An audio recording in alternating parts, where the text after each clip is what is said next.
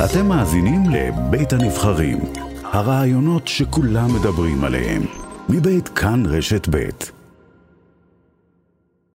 שר התפוצות, חבר הכנסת עמיחי שיקלי, הליכוד, שלום. בוקר אור, שבוע טוב. מה שלומך? מצוין. מחשבות שלך על האירוע הזה בדמשק? אני חושב שמצוין, ש... מצוין שממשיכים את התקיפות נגד הגורמים האלה שמנסים להתבסס אה, בסוריה, אה, על כל מה שמשתמע מזה, זה הכל. אוקיי. למי, למי, את מי צריך לברך רק בהקשר הזה? כל הגורמים העוסקים במלאכה, בין שיהיו אלה האמריקאים ובין שיהיו אלה כוחותינו. כל מי ששותף למאבק נגד הקואליציה האיראנית, שיבורך. איפה אתה היו אה, מול אה, יוזמות הפשרה השונות? לא, לא בעניין שלי- התבוססות לא אה, בעניין היה- כן, כן, האיראנים. הקו שלי, הוא אומר ככה, כן להידברות, אבל לא לאולטימטומים ולסחיטה באיומים. אני חושב שיש הרבה על מה לדבר, אבל אני חושב שהקו שמוביל היום, מובילים ראשי המחאה, ולצערי גם ראשי האופוזיציה, הוא קו מאוד מאוד בעייתי, אה, שיש בו גם יסודות אלימים, אה, אם זה גם בגרפיקה, אם זה גם במה שראינו עם ערוץ 14, עם אותה כתבת שבעצם לא הצליחה להביא את השידור שלה, נחסמה, קיללו אותה. אה, אמירות שמגיעות מבכירי הבכירים, אה, מחולדאי לאולמרט, אה, אהרון ברק, גולן ואחרים. יש פה רטוריקה מאוד מאוד בעייתית. אני חושב שהציבור אה, יודע שדרושות רפורמות שהן רפורמות עמוקות. יש נתונים גם די ברורים בנושא הזה, רוב מוחלט, גם של מצביעי הימין, אבל גם מי שלא בימין, מבין שנדרש לעשות שינוי. אבל בוא נעזוב רגע את יאיר רוב- גולן ואת רון חולדאי. נשיא המדינה יצחק הרצוג ביקש לעצור את התקדמות החקיקה כדי לאפשר שיח. מה אתה עונה לו? אני עונה לו שאני מאוד בעד שיח, אבל יש, יש זמן בין קריאה ראשונה לקריאה שנייה, לקריאה שלישית, מדובר בחודשים. ההתניה הזאת של לעצור חקיקה, האולטימטום הזה בעיניי הוא לא, הוא לא לעניין. לא, זה לא התניה, זה, זה הנשיא ביקש. הנשיא מנסה לייצר איזושהי, איזושהי פשרה, לשים על השולחן איזשהו מתווה. אחד הסעיפים שהוא הציע זה זה, מה אכפת לך שיעצרו לעשרה ימים, חמישה עשר יום את הדיונים?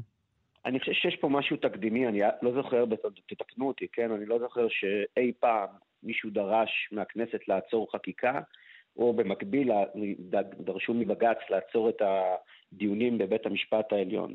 אה, גם כשהיה הסכמי אוסלו ורצו להביא לכאן, והביאו בסופו של דבר ארגון טרור, ומסרו לו שטחים נר, נרחבים לשליטתו, עם השלכות הרות אסון על חודו של קול, אף אחד לא בא ואמר, טוב, בוא נביא את נציגי המחנה הלאומי לבית הנשיא. כי הם לא דיברו, לדיונים." הם לא דיברו על הידברות בכלל. אני, כן, זה, זה שלא דיברו על הידברות זה, זה בכלל, אני רק בא ואומר על אחת אבל לא, אז אם אתה אומר, אם. לא, כי אם אתה בא ואומר, צריך הידברות, עוד רגע אני אשאל אותך למה. למה בכלל, אבל אם אתה אומר שצריך הידברות, אז למה אתה מקדם הצעת חוק שאתה הולך להתדיין עליה? כל מי שמכיר תהליך של הצעת חוק יודע שזה קצת דומה ל...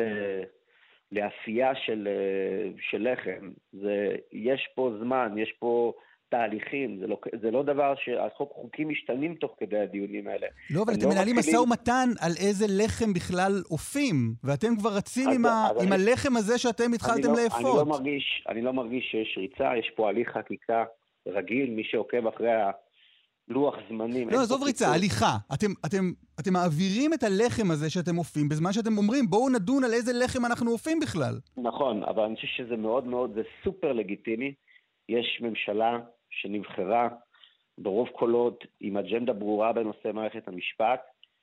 היא מוכנה לעשות דבר שלא נעשה למיטב ידיעתי מעולם. לא, בסדר, אז היא למה... מוכנה תראה, לקיים, היא את- מוכנה לקיים דיונים אבל בבית השר שיקלי, אתה אומר שני דברים. אתה אומר, אנחנו לא חייבים בכלל להידבר, ואז אני אומר, בסדר, אז אל תידברו.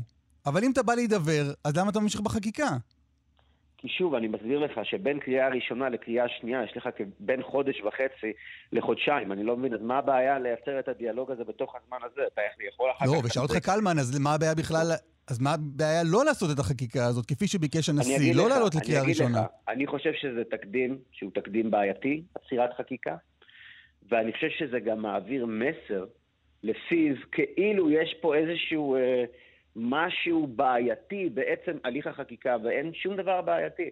זה הדבר הכי לגיטימי בעולם לקדם רפורמה במערכת המשפט. אז תגיד רגע. וזה, שממש... וזה, וזה שמסכימים לבוא ולקיים דיון מחוץ לכותלי אה, ועדת חוקה וללכת לבית נשיא, זה לכשעצמו דבר סופר חריג, ואגב, אני תומך בו בגלל האווירה הציבורית שנוצרה, אבל האווירה הזאת, גם אני חייב לומר שוב, היא, היא מוזנת. אני שומע חברים שלי, תראה, אני לא חי בתוך אה, אה, בועה. אני שומע חברים שלי, אומרים לי, אנחנו לא ישנים בלילה, ואוי ואבוי, ומה יהיה, וכו' וכו'. אה, אנשים שהם כמובן מצביעי שמאל, שמאל מרכז. אבל אה, להבנתי, מה שמביע, מה, מה שמוליד את החששות האלה, זה הרבה יותר הרטוריקה ההיסטרית, למשל הביטוי מהפכה משטרית. איזה מהפכה? לא, אז למה... אז איזה למה... משטרית? על מה אתם מדברים בכלל? לא, בסדר, אומר יורם כהן ואחרים, אתם משנים פה, יורם כהן, ראש כן, אבל הביטוי מהפכה משטרית אתמול... הוא, פעמיים, הוא פעמיים לא רלוונטי. א', כי אין מהפכה, לא, לא הפכנו שיטות. לא, בסדר, יש, יש, יש, טענות, יש טענות על הליכה למדינה, בוא נגיד, לפחות פחות דמוקרטית, אבל שים את זה רגע בצד. אני שואל אותך, למה אתה רוצה בכלל הידברות אז? למה? למה? אז בשביל מה? אם הכל לגיטימי, למה ללכת להידבר בכלל? למה? כי אני כן? רוצה ללכת לקראת אנשים שהם יקרים לי. אני, אנשים שהצביעו, ל, לא הצביעו למחנה הלאומי, הם אנשים שיקרים לי. אני רוצה שהם, שאם הם רוצים שיהיה עוד איזשהו פורום, שיהיה קונצנזוס יותר רחב, גם מתוך, גם מתוך, כן, גם מתוך קשב לקולות שמגיעים מהצד השני. וגם מתוך, אני חושב שככל שיהיה יותר קונצנזוס סביב החקיקה הזאת, אז, אז הרפורמה גם תתקבל... אז למה לא מלכתחילה? כוח ותוקף. למה לא מלכתחילה? למה לא קודם להידבר ואז... להציג את התוכנית? תראה, הדינמיקה שהתהוותה, של uh, המחאה התהוותה כשכבר יש את הרפורמה הזאת, התחלנו הליך חקיקה, ועכשיו לסגת, ועכשיו לעצור, ועכשיו לבוא ולומר, לכאורה, שמה שאנחנו עושים בכנסת זה איכשהו בעייתי, לא לגיטימי, לשדר מסר כזה, בעיניי זו שגיאה. בעיניי זו שגיאה, אבל אני לחלוטין בעד, לחלוטין בעד הידברות. אתה מכיר את פרטי הרפורמה, אה, השר שיקלי, על, על, אה, על מה היית מוכן לוותר מתוכה על רקע האווירה הזו שאתה מדבר אני עליה? אגיד, זה לא עניין של לוותר, זה עניין פה... להתפשר, להגיע איפה, להסכמה, לא, תנסח את זה איך שאתה רוצה. כן, אני, אני אסביר איפה, אני חושב שאיפה איפה החלקים שצריכים אה, בעצם אה, אה, להתדיין איתם יותר לעומק. למשל, הנושא של אה, חוק יסוד. אנחנו אומרים חוק יסוד, אה, אי אפשר בעצם אה, לעשות עליו ביקורת שיפוטית. אז fair enough, אבל, אבל אם אתה אומר שאי אפשר לעשות עליו ביקורת שיפוטית, אז הוא לא יכול להיחקק כמו חוק רגיל. הוא לא יכול למשל גם להיות מחוקק בהליך מקוצר, בהליך אה, בזק. אה, אתה צריך אה, להגדיר לו איזושהי פרוצדורה שתייחד אותו מחוק רגיל. זה, זה למשל. זאת אומרת, ניקח דוגמה, אתה מחוקק את זה בהתחלה כחוק רגיל, ואז רק כנסת הבאה יכולה לתקף אותו כחוק יסוד, ואז אתה בעצם פעמיים נותן לו, או אני נותן פה דוגמאות אה, שוב, בשביל זה בדיוק יש דיונים בוועדה, ובשביל זה עושים את הדברים האלה. אז זה לדוגמה, הנה, הנה, הנה לך אבל אתם לא מחוקקים את זה עכשיו. מה, זה כרגע, זה, זה לא... אתה אומר, זה, לא, זה צריך זה להיות, לא... זה במסגרת דיוני הפשרה עם האופוזיציה. זה, זה, זה, זה לא בדיוני הוועדה, זה דברים שצריך לדייק אותם. תגיד, יכול להיות שהיוצרות קצת התהפכו? שבהתחלה מתנגדי הרפורמה רצו למשוך להידברות, ועכשיו אתם רואים שנקלעתם לבעיה? גם מול האמריקנים, גם מול הכלכלה, לא. גם בתוך הליכוד, שאתם רואים שנקלעתם לבעיה ואתם לא מצליחים באמת להעביר את זה בלי ההסכמה, ואז אתם אומרים, אוקיי, טוב, אין ברירה, נלך להידברות? לגבי האמריקאים, אני חושב שההתערבות של, של השגריר, ההתבטאויות שלו הן לא במקום.